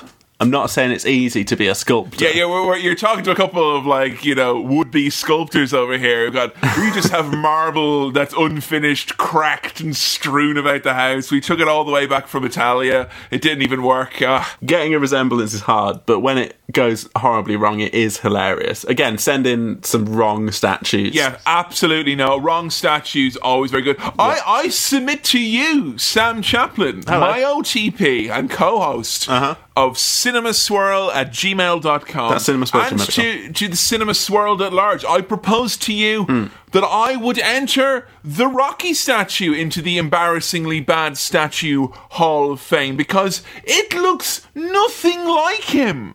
It's like they reckoned, oh, when he goes, he'll look like this because he'll get a fucking pounded up into hamburger or like, you know, we'll get oh, Mickey Rourke his ass, like. But he, he's, it looks like grand, and then he's like, yeah, thanks to this fucking statue me that look, this statue me where my face looks like an, a literal metaphorical representation of famine, like, like you know. you know, fucking face like a coffin ship. Like, I think, I think maybe they just had like a statue of Boxer in the props department and thought, can we get away with just putting this in? If we don't cut to it enough times, it'll, we'll probably get away with it. We've just fine. got a statue resembling tragic male inadequacy. Can we just pop a pair of shorts on that? Yeah, yeah, because we have him with a tiny willy already, and I think it just wouldn't. yeah, just pop them over on there. It's so bad. Did you know about the scandal about the real, li- not scandal, but the hubbub about the real life Rocky statue in Philadelphia? No. So there was a real life Rocky statue that was commissioned. It was commissioned by. Oh, Sylvester Stallone commissioned the Rocky statue. That was good of him to do that. I didn't know that. He just. What, Oh, he sorry. Made He that happen. commissioned three Rocky statues. What? He commissioned three Rocky statues. They wanted to have Right. the Rocky statue outside the top of the Rocky Steps in Philadelphia, which is, uh, as I believe, Mm-hmm. it's the we talked about before. It's the Museum of Art or whatever it is is at the top there, and that led to a big public debate in Philly about whether or not a statue of a fictional boxer was considered to be art or not, and is it in poor taste or you know fucking bourgeois or whatever to have the statue outside of it. And it was there, and then it got moved outside the stadium because I know. Every time they do wrestling from Philadelphia, they always show the shot of the Rocky statue outside the stadium. I think it went back to the actual spot in front of the Rocky Steps. At another point, there was another statue that was then sent to some Museum Hall of Fame. But I was looking up about the third statue. They tried to sell it on eBay for like $4 million. And this is great. I was like on the Wikipedia page. On eBay, they tried to sell it on eBay and it, like it didn't get any it didn't get any bids for 4 million. And then like the eBay the Wikipedia page is like it was subsequently put up several more times without any bids. Right. The lowest of which was a million dollars, and the bid for that turned out to be fraudulent, and then it was taken away. So there is a third Rocky statue in circulation. I don't Right. know if Sylvester Stallone uses it to hang up damp washing on or something like that. Well, that's great. I'm glad he's commissioned three, and one of them is just not worth anything to anyone. like if it's that it's uh, it's to excess and it's put up on eBay. You know, eBay automatically relists and brings it down by like you know a quid or whatever. Yeah. So if you or I want to maybe have a look up online and I, we could house share, it, you could spend Monday, Tuesday, Wednesday in Nottingham. Wednesday, Thursday, Friday in Salford, and then Well, by this point, it's probably like 200 quid. Yeah. Well, I don't know. Yeah. we, we can all muck in. Stretch for that. And, and then Yeah, a reward right. on Patreon could be you can have a picture taken with the Rocky statue in, in either Nottingham or Salford. Yeah, that'll be all right. I'd like that. At this unveiling, Clubber Lang shows up. Of course he does, and he challenges Rocky, who's in the middle of a retirement speech, to a fight, and he calls him a bum, which is Rocky takes that bait. He it was all alright until it's like you're a, you're a bum, mate. Sure, this bum only here has only been fighting other bums, so he has. And now, you, yeah, yeah, you should be running scared now, so you should from El Clubberlang now, boy, huh? And he's, he's, he's fired up, he is. He's berating him, Sam. Yeah, and the last straw was Clubber's chatting up Adrian, which is just that's not on that, and Rocky really flips. Yeah, he's, he basically has done every single bad guy wrestling promo from like the late nineties, which is like, "Hey, baby, when I come to my hotel room, show you what a real man looks like, huh? Why don't you come up here now, baby? Come on, I'll show you a real man." Like the real men, apparently, always in, in search of proving their worth to women who do not know what an apparent real man looks like. Sylvester Stallone's not a real man, apparently. It's a didactic thing. It's they're, they're educating women about what a real man is, which is actually oh, I quite nice. I think they may too. have a moral or ulterior motive. No, no, no, no. Not. Some people are just educators in their communities, Kevin. I don't think it's fair for you to label them. And that is that sort of thing. diegetic now? That because it was played on a radio then afterwards, and they're like, "Here's what Clubber Lang said earlier," and he's like, "Yeah, "Show you what a real man looks like," you know. And now Mick's retiring as well. Like this is like announced. This is like proposing at someone else's wedding. You don't retire at someone else's retirement speech. Like Yeah, he's out, and Rocky's he wants answers. He wants to know why that's happening. he's there. He wants to retire. Right. The fans have had an awful ordeal now because there's the big big shouting match with Clubber Lang. And and also he's there basically saying, "Hey Adrian, why don't you do a marry on me now? Come here now, and we'll move into me flat together." And like you got to think for and now Mick's retiring. You got to think Rocky looking there now. That statue's ruined for him. It's just full of bad memories. Yeah, you, you won't be able to flog that on eBay because it's just it's been tarnished by all of those memories as well. I mean, that's probably why he's trying to get rid of it. Uh, Mickey's leaving because he knows that Rocky will lose. Yeah, he says he said that Killer Lang will literally club him.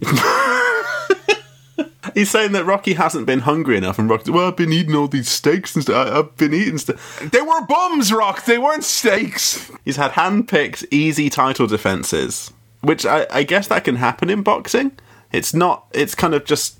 I don't know how boxing works. The world of boxing. the matches are set up generally speaking with the promoter and the manager and the promoter and the manager will and i know that they have scouts and stuff like that as well but I, I sorry i'm piecing this together mostly from rocky movies and other boxing films that i have watched As I, I, I don't care for boxing but i love boxing films um, have you seen million dollar baby No. Oh. we could do a sad swirl. and That would be a great. Yay!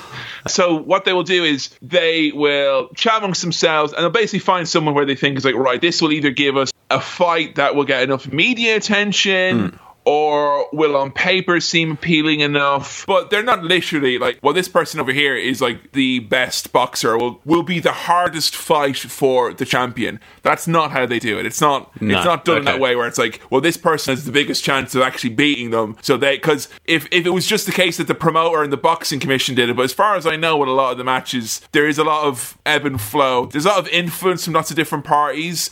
And from what I've gathered from boxing movies, the world of boxing is incredibly corrupt at the best of times. Oh, I can imagine. So yeah, stuff like this. I think I think this is some soft corruption is what Mick is involved in here, Sam. right. Rocky's like, hey, come on, please train me one last time. And the way he gets him to agree is that if, if you don't agree to train me one more time, I'll tell everyone you haven't bought new underwear in 10 years. That was a secret, Rocky. That kind of scandal you don't want getting out. That's the sort of thing that'll make you train a boxer for one last fight. maybe he can incorporate his smelly old pants into making Rocky like train and stuff like that. You know, like instead of having to catch a chicken, they- put the smelly underpants on the chicken. You have to run away from it. Like ah, get away! Yeah, no, no chickens in this film. No chickens. Very disappointing. Yeah, upset. May maybe the chicken is Rocky Balboa ducking Clubber Lang cluck cluck. All Ah, right. Sorry, did I say duck? I should have said cluck, as in cluck cluck, because he's a chicken. So, Now, Sam, we, we, we've talked about didactic and diegetic music, but what's the name for a music that literally explains what's happening in the movie through the lyrics? um, l- literal. Yeah. Did you hear this great song here when they're trading? Push in, getting ready for the fight. Gonna do some boxing with Clubber Lang. I find that a lot of like daytime like house selling programs do this sort of thing. Um, if there's a bit where I don't know something's gone wrong with the there's some rain Yeah. or something and that's caused a, a setback, they'll play. Why does it always rain on me? They'll just like someone in the department that Yeah, sorts yeah. the music will just Google the word And rain like, and see what John's happens. John's meant to be having his open house garden party to try and sell his three bedroom open plan cottage here in Bedfordshire. Yeah. But I bless the rains down in Africa. it's raining. And I think this is what's happening. They've just googled like music that says "getting ready for a fight" in it, and they put that in it, and it's worked. There, And it does work. this Does public training session, they're selling Rocky Roads. Sorry, Rocky Robes. Rocky Roads. Ooh. Well, I love a bit of Rocky Road. How can we train in this creep joint? Yeah, he's he's renting like a flashy gym that is kind of like a tourist attraction. I'm not really sure what it is. It's like a Yeah, it's a public sparring type of a thing. come look at Rocky do his training. Yeah, it's the type of thing that the champ would do, public training thing. I know that like big football teams do that sometime as well, where they're like, "You want to see how much soccer we're going to play this Sunday at the big fucking soccer match down soccer stadium?" you know, Manchester United, your soccer bites. It's bogus. When you get a face full of West Ham style soccer, you're. Rocky, he's getting complacent here because he, he's still being Rocky the celebrity. He's taking pictures, kissing girls. yeah, not like Clubber Lang, who's training in an uncleaned room. Yeah, which means he's training harder. Yeah, because he's hungry and he's smelly. Yeah, they don't waste time cleaning the joint. They spend time training in the joint. Exactly, yes. Yeah. And oh yeah, so this is the thing. We, there's a little band in the background playing Rocky's theme, and Mickey's like, "Change your tune," and it's all a bit meta and clever there. I'm like, ah, because we've we've heard that, and it's the Rocky music. They started doing Eye of the Tiger instead, and then Mick's like, now that's more my style, baby. Eye of the Tiger was nominated for Best Song, and it didn't win. Ah, what one instead of that? Love lifts us up where we belong. Oh, did it really? Where the air Okay. That one, which in fairness, I wouldn't begrudge giving that a couple of Oscars, you know? No, no, fair enough. Um, Best actor, cinematography, you know? makeup probably. Um, Rocky and Mickey have a little chat. funniest movie. best kiss. Sorry, best snog. I know they renamed it. The Academy did in, in 93, didn't they? Best snog. Yeah, best snog. And then the right guard maximum protection slam of the week. Rocky and Mickey, they have a bit of a chat about what they're going to do when it's, this is all over. And Mickey's answer is great. I don't know, maybe join up with a Soikus. Yeah. Soikus. I like Soikus. Soikus. Circus. That's great. Yeah, he just And- wants a big bag of peanuts, Sam. That's what he wants. And Rocky, as they're leaving, hums a little bit of circus music. He does have a little bit of wit in him, does does oh, Rocky? yeah. And it's quite sweet to see it come out. Yeah, he does have some funny lines. It's just that in the previous Rocky movies, you know that he knows that about himself, and because hmm. he knows that, that's why he does things like read joke books or be like, "Let's tell some jokes," because that's how he thinks that if you have a wit, that you are to express it. It's not naturally through just saying a witty thing now and then. It's like, "Let's have some jokes." Joke time. is Rocky changed too much in this movie? Because in terms of personability, I think this movie relies very heavily on the fact that you've seen him in and Two, and there's not a lot of time spent with Rocky being like, you know, you see him with his kid a little bit, and he's quite cute with his kid, you know, Pinocchio, do, do, do, do, do. but um, is he less lovable in this movie? A little bit. I think the idea here is that like he's become too big for his boots. He's become a celebrity, and he's got complacent, and he's not But he's hungry. not a dickhead though, or anything like that. Yeah. No, that's the thing. So Sylvester doesn't fully sell that transition into. Uh, it's not outright being a dick. It's just being a bit, just forgetting that you're a boxer and you've really got to train very hard. Yeah. and it's a, it's not quite as exaggerated as it would be. I imagine if some other actors were playing this or writing this or directing. Yeah, this. yeah, yeah. So there's not that much of a character change for him. He's still the same guy, which is fine. And, and I was quite surprised. Like it was fight time already in this film. Yeah. So it's time for the big Clubber Lang showdown. I thought, oh, we we normally spend all of our time building up to the fight. But now we've got a midpoint fight, which is interesting. So he's definitely going to lose. So it is fight time, and Clubber Lang is berating the media, smashing up cameras, and joining us on commentary, the master of disaster and the king of sting, Apollo. hey, he's back. It's nice to see Apollo Creed again. Clubber Lang talking to the press is like, I don't want to do no talking, I do my talking in the ring. Which is a shame given how good at talking he is that he would say that. Yeah, it must be killing him all this talking that he's having to do to explain how he doesn't want to talk like, you know. Yeah, it's great to see Apollo back. That's nice. oh, Jesus, Mick's dying. Yeah, Club has pushed him over. What, what a bloody bugger he is doing that. Bugger Lang, I call him. Booger Lang. I love this bit when Rocky's just freaking out and he's like, What am I doing? What do I do? What do I do? I don't want to do it. I don't want to do. Yeah, Mickey's having a heart attack and dying, and Rocky, quite rightly, I'd say, wants to call the fight off. What do I do, Adrian? What do I do? Diddly do.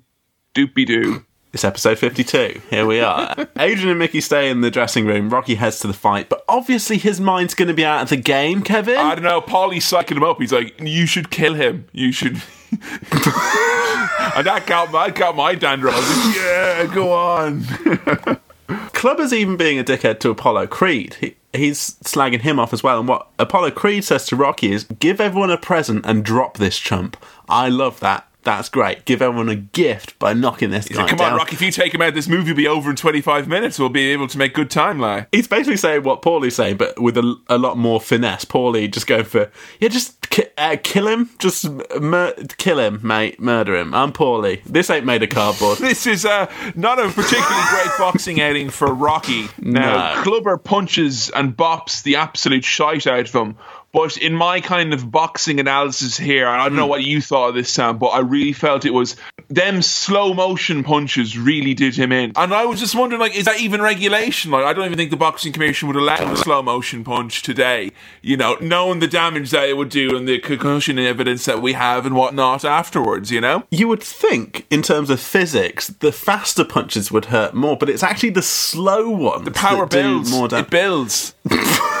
over time, and it, It does. It rips. really knackers him. It does. It goes through it hard. In my notes, I put that Rocky's getting punched to fuck here, and he he goes down. That's basically what happens in this scene. He he gets the upper hand early on, but he really gets properly punched. All of the boxing in the Rocky films, including this, is pretty convincing. I, it's interesting you say that because I was watching this movie, and I know we brought it up in a previous Rocky movie. I mean, I don't watch boxing, so I don't know. I don't have much to compare it to, but it looks The pretty good. sound effects I know we've brought up before, and I know obviously They've improved a bit. They have improved, but Hmm. there is a little part of me when I was watching it that thinks, You know, 30, 40 years' time, people are going to watch that with the same kind of giddiness of like seeing, you know, Old West where they like speed up the footage of a, a horse running or like, you know, a, a wagon going out of control to make it seem more animated and things like that. It, it There's an almost like fever dream-like quality to all of the boxing scenes. What- It sounds like a fucking cougar diving through a glass window. Whoa! What the fuck did you do? I punched him. What? I thought it was quite good. I thought it was still pretty convincing, but I, I, I get what you're saying. It is still a bit kind of exaggerated, but a, a good use of music here. When Rocky gets knocked down, there's some weird, scary musical noise. I get knocked down, but up again, England, uh, England. No, that's the TV documentary, you know, daytime approach to if someone got knocked out. Alan has been knocked out. I get knocked out. but there's weird, scary like noises that aren't quite musical that make us feel as the audience that we've been knocked out too, and we're a bit dazed and we're confused. I mean, What's going on? when Rocky goes? Yeah, it's that. And then the referee's like, We've got a new new, new champion of the world. It's Clubber Lang. He's very happy to be champion. He's doing a lot of shouting. It's like, I, I'm the best. I win. I'm the champion. And then he just starts going, "Ugh! Ugh!" Like it's just. he, he ran out of phrases. Yeah. I think if you pull the string on the Clubber Lang doll ten times, he starts going. "Grrr, grrr." Now Mickey, Mickey's still like he's down and out. He's he's had his heart attack. He's uh, he's on the way out. Yeah, like when they had the 10 count overlapping with the CPR, like I really felt someone should have went and told the referee the direct impact that the count was having on the man dying backstage. Like, just wait Yeah, a stop minute, it. all right? You're doing them all out of sync now. Hang on, you know? It's it's really quite emotional here because Rocky, Mickey asks for the result. Rocky tells him it was a second round knockout, and Mickey believes that Rocky won. It's like, oh, I you did you, we did it, we did it together. And Rocky not realizing what's going on. He's like, no, we didn't do it. There's still loads of training we need to do. Come on, Mickey. Mickey says he, he loves him, and and then he's gone. And it honestly, it was quite hard to watch Rocky dealing with this. It's pretty good emotional acting from Sylvester Stallone here. That kind of gut base level dealing with grief immediately. He pulls off quite well, I thought. And even though this Rocky 3, I mean, I don't know if you've kind of got it at this point that like Rocky 3, when I was saying it takes a slight tonal shift, but this is hmm. definitely the movie's more veering towards, you know, sports action than kind of maybe a drama that happens to fall upon the backdrop of sports, like the first Rocky did, Sure. kind of the second one did as well. But definitely, that's like one of the saddest moments I think in the whole Rocky. Yeah. You know, it's the biggest emotional moment. Like Mick dying, nothing comes close to that really in terms of like uh, a, a big impact. It did kind of spoil my enjoyment of the scene though, because you know Rocky tells that big dirty fib, and then Mick passes away. But I just I came up with a tagline they could have used for like the blue the Blu-ray release or something like this. You know, uh, Rocky Three, Lying and Dying, like you know, just as a kind of a, a bonus two disc edition you could do. You know, Yeah. one disc could be lying and one disc could be dying, like you know. Yeah, and yeah. the disc that's lying, it's Rocky going, "Yeah, we won," and then Mick going, eh, "Come closer." I think a lot of us have had to deal with with grief at some point in our lives. No, and- my boxing trainers never died. I I didn't relate to this whatsoever. but good for you. Now, when I'm dealing with that kind of emotion, what I do is I ride my motorcycle up to the big statue of myself and I throw my helmet at it. yeah, I mean, that's kind of. Don't take it out of the statue, mate. Like, you know? oh God, yeah. I, I mean, I was saying how great the emotional acting was immediately in the aftermath, but just ride up to a big statue and throw a helmet at it, and maybe it's supposed to mirror what Paulie does at the start, where he throws a beer bottle at the pinball machine. It's like you know, it's that same. I thought he was going to climb up in the statue and try and like bite and break his thumbs. Like, you son of a bitch, you fool! You make one? They should have had the statue fight. I think fight Clubber Lang Yeah. instead because he's got. I mean, uh, the arms are obviously up, so he's obviously quite prone, you know, to tickling and stuff like that. But I imagine with the gloves that that would be a, a non-factor, as they say in the boxing business. Now, if you remember.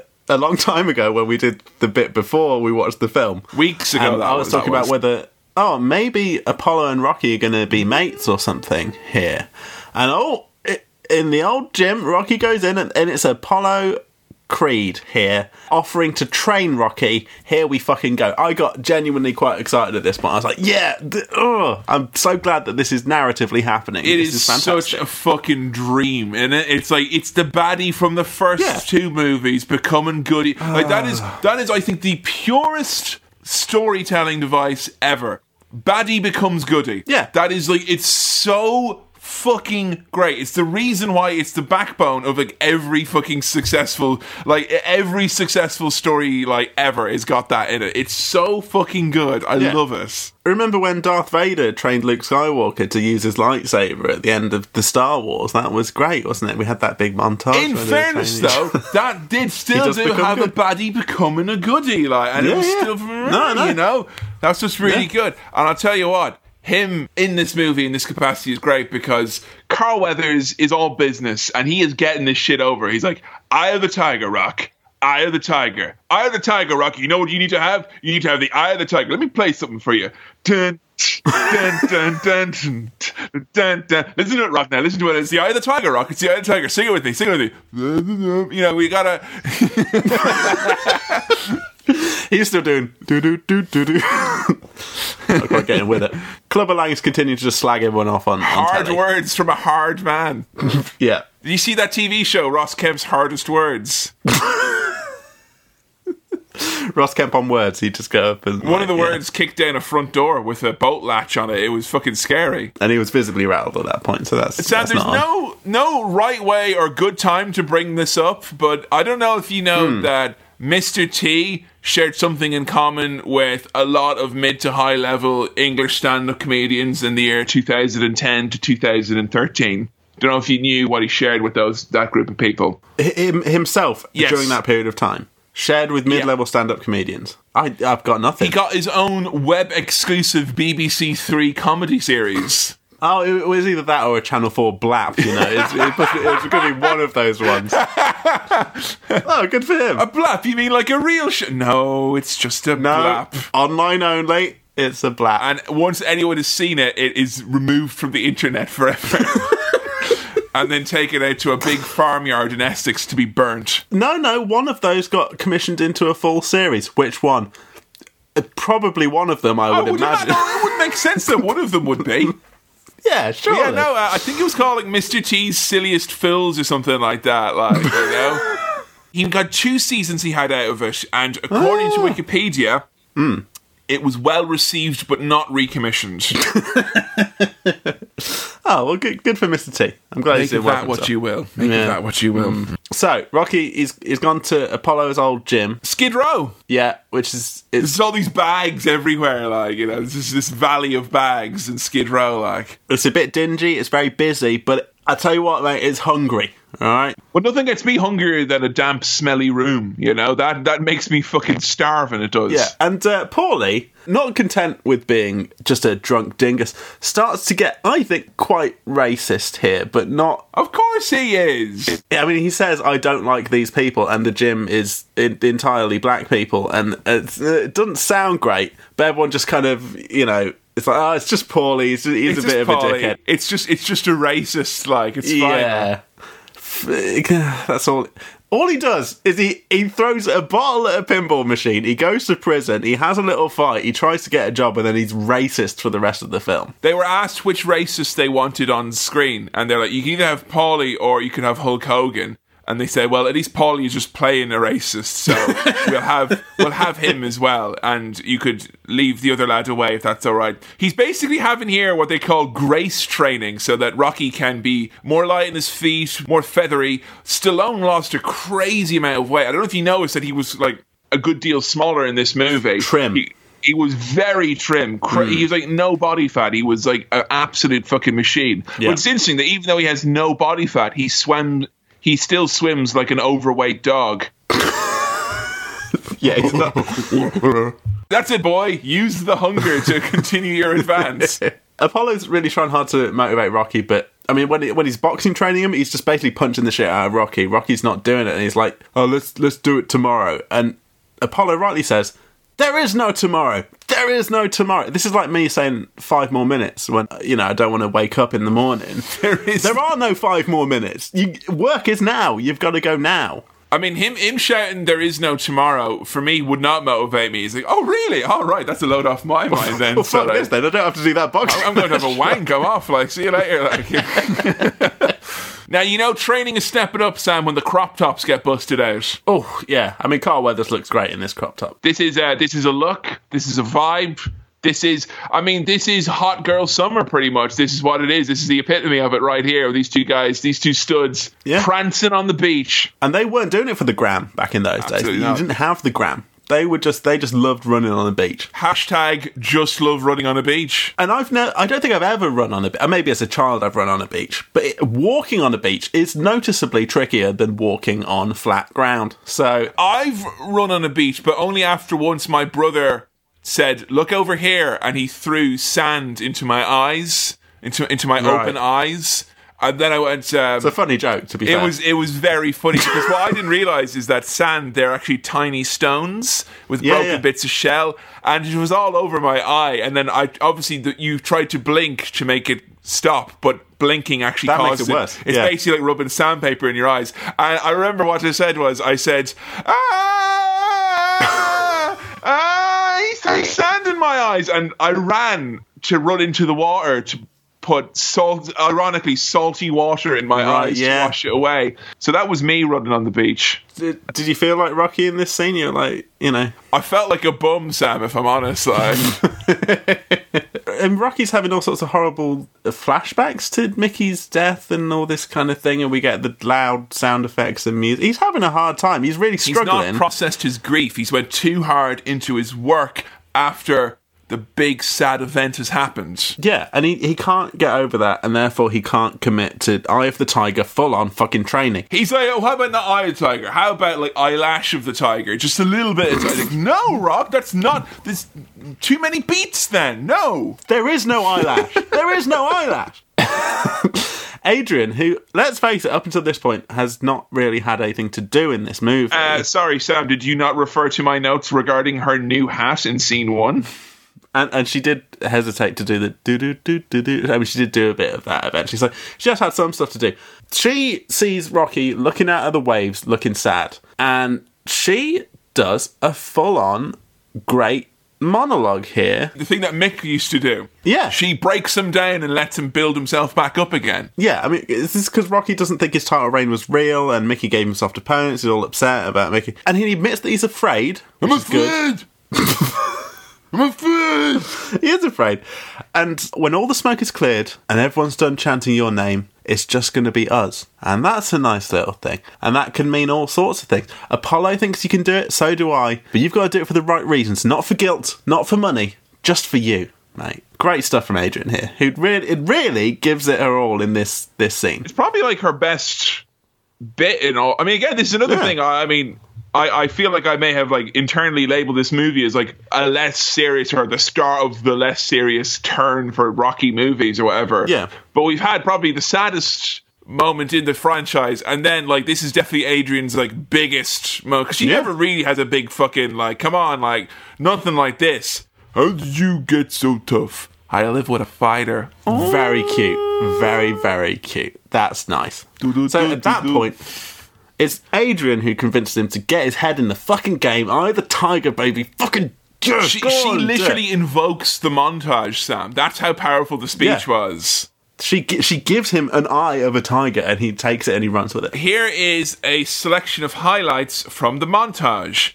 Sure. crop tops, beach run, Yep. ball bops, skipping, swimming, faster skipping, faster swimming, ducking, hugs.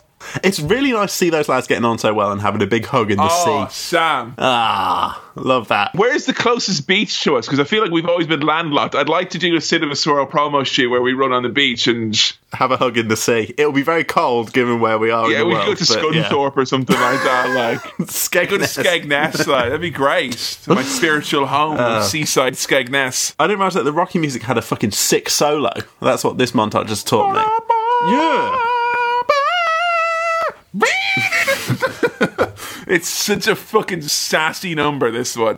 It's basically like the Rocky theme saw Eye of the Tiger strutting around, and then it's like, I've got to step up my game here. I, I was still a little bit of gas left in the tank here. Excuse me, you know, hold my saxophone. It's as if those two musical cues are having a little fight, you know? They're building up to their big rematch. And that big rematch is happening in Madison Square Garden, or MSG as it's also Hmm. known.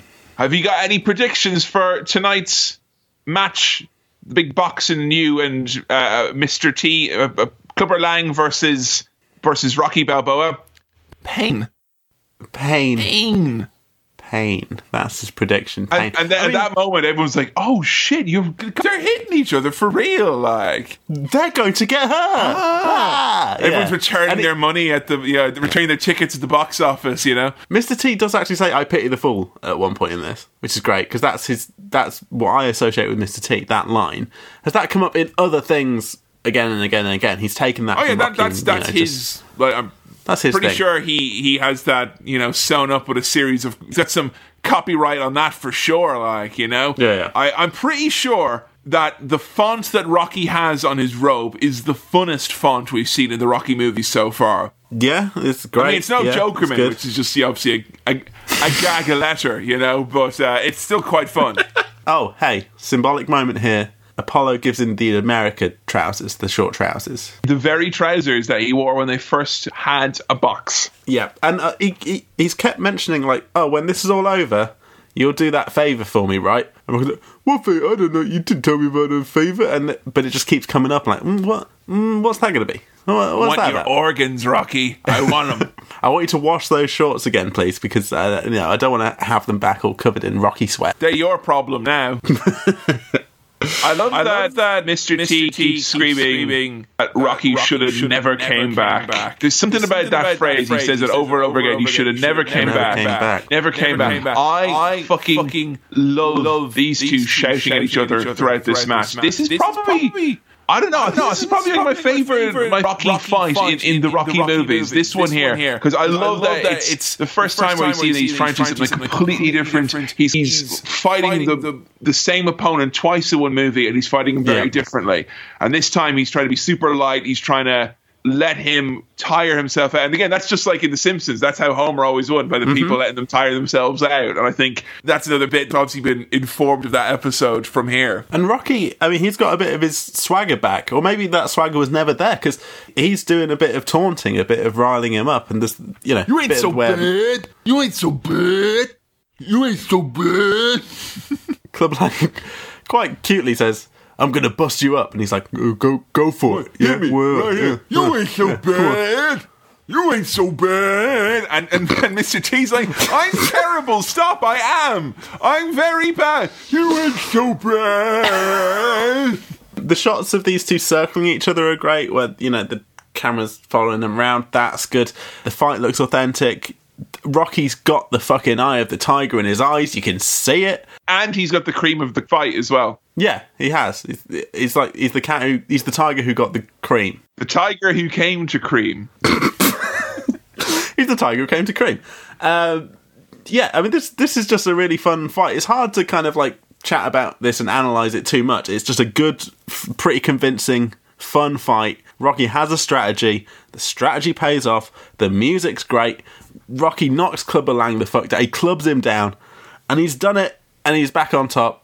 It, this maybe the result was kind of predictable in that Rocky loses a boxing match in the middle. Yeah. and then and you're you're in 90 minutes like you know where this is all like yeah it's Yeah. it is very much a, a very neat little package compared to the other because I mean Rocky 2 is so much of it is like an epilogue to the first one you know Yeah. and Rocky 1 you know it it doesn't ha- it has a happy ending that is also happy for different reasons to why it should be a happy ending in the sports movie where you win whereas this is very much just more formulaic like He's the hero. He has a fall from grace. He meets adversity. He overcomes it. He wins. Yay! yeah. Oh, and Kevin, what was that favour that Apollo was asking for? He by the way? wanted to go in and have one more round with Rocky Balboa. Hang on a minute, and I'll ring my special friendship bell. It's a private rematch. private um, rematch with a special private bell ding ding What was the expanded Blu-ray version of this film that you were talking about earlier, Kevin? That you wanted to put out there? What was it called That again? was Just the Lion and Diane version. Lion and Dine. And Rocky says, "Didn't you say that when I beat you, you learned to live with it?" Apollo says, "I lied." Oh no, that means there's more lies than dies. Someone else died on this movie we didn't know. Like, You fight great, but I'm a great fighter. Another cute line. This is very sweet. They're, they're about to come to blows. Freeze frame. The, the freeze frames in these films are always quite bad they're in very terms of where they actually like. stop. And then we- we're out. That's Rocky Three. All done and dusted. That was a blast. It's appropriate that we're now here on a Sunday afternoon because that very much feels like a Sunday afternoon movie. Maybe that was fate telling us that we had to speak about this movie at It a more wouldn't let appropriate us place. record It- it earlier. simply It- would not. No. Did you enjoy yourself with Rocky Three? Yes, d- d- d- d- d- yes, I did. I liked the Way. film. It was good. Ah, yeah. Rocky Three. It was Sam, good. did you like it more, less, same as the previous installments of the Rakaki franchise? I don't feel like this was a step down in any way. Hmm. I think I, I, I see your point about how this is transitioning towards just being Big here's the bo- boxing. here's the big boxing that you're Yeah. like forget all this drama stuff and there was there was less of things going on in Rocky's life that weren't immediately connected to boxing it was all boxing even Mickey dying was was boxing you know it's a big boxing movie there's lots of I feel boxed in by all this boxing but st- I still had a blast. I had a really good time. That doesn't mean it's not fun. You know, if it's not as much of a compelling Oscar-worthy drama, it's still a fun time. It is an absolute hoot and a holler. Mr. T as Clubber Lang is like just one of the greatest villains in in cinema. Oh, He's so fucking good. Fab, worth the price of admission just for Mr. T having a big shout. You know, Was there anything about this movie that you didn't like as much? Was there any way it was less of? I mean, I know you did mention that there's you know probably less of the dramatic elements, or I, I guess less of a overarching narrative for for all the characters and whatnot. But did you still? I mean, how, did you find that comparatively? I guess the thing I said about Rocky's character, sort of seeming to have some character development, you imagine that's the idea, but you, it's not really sold to you. You know, the, the build up of him becoming the best in the world, kind of getting complacent. He doesn't fully become a dickhead. Maybe that's good because you don't want to not sympathise with him. I don't know. There's nothing I can disagree with here. Adrian gets a big scene. I mean, if that scene hadn't been in there, I'd be like, Adrian had fuck all to do, but she did have something to do. She did really have something good to do there. Paulie's still a dick, but that and that's consistent at the very least. Rocky without Mick, though. This is what I want to ask you. Like, now, obviously, we're changing up some of the, the, the big the big pieces of the Rocky franchise. At the end of this movie, are you kind of like, I see the, this Rocky universe, and I want to see lots more adventures in it? I mean, do, does this seem like there's fertile ground at this point where we are now in the Rocky in the Rocky saga? Because I feel like we're going to be finishing this in. It may not all be on this series, but we will be finishing this by hook or by crook. Like, Look, I love Mickey. He was great. I've seen wrestlers that was bigger than dinosaurs. That's a great line. But I really love the dynamic between Apollo Creed and Rocky as friends, mm. as training buddies. Mm. I thought they w- had great chemistry together. I don't know whether that's explored in future films again, whether that comes back, whether they continue that relationship. I mean, I'd imagine at this point the sensible thing for Rocky to do would be to retire. He probably won't though. He's he's getting on a bit as well, isn't he? Like, but uh, Apollo's saying like, "Oh, we're old now," and I guess he's like in his thirties in this. well, you know, film, boxing Rocky. is known for people to have very long, fruitful careers and then long, fruitful retirements afterwards. So you know, that's So I, I I don't know where it's going to go, but I, it's it'll be tough without Mickey. But if Apollo's there for the ride, then I'm happy because that was a great Oh. pairing. Those two, not just as rivals, but as oh, friends. Boy, as I'm mates. so glad you enjoy. I, I figured you would enjoy that because I think Apollo is like Yeah. low key, like one of the best things about the first two movies, and I love to get to see him in this Mm. in this new role. Like you, you just once you get used to a character being a little bit of a dick, but he's obviously got charisma, and you just you you want to ha- see those characters then be on the side of the protagonist. It's It's inevitable to happen when a franchise runs as long as this. I mean, he came back i- in a cameo role on commentary, and I thought maybe that was going to be it. I'm glad it wasn't. You know, it's like, oh, Apollo Creed's here on commentary. I thought, is that have we just got him on commentary? No, he's a significant part of the movie. Great stuff. It seems like you've had a very good time by accounts, and little to nothing in the negative column of this abacus of film reviews of you watching this. So, Sam, I gotta ask you, what is your rating for Rocky 3? I would give this this nice film four star wipes. You heard it here! First on the swirl!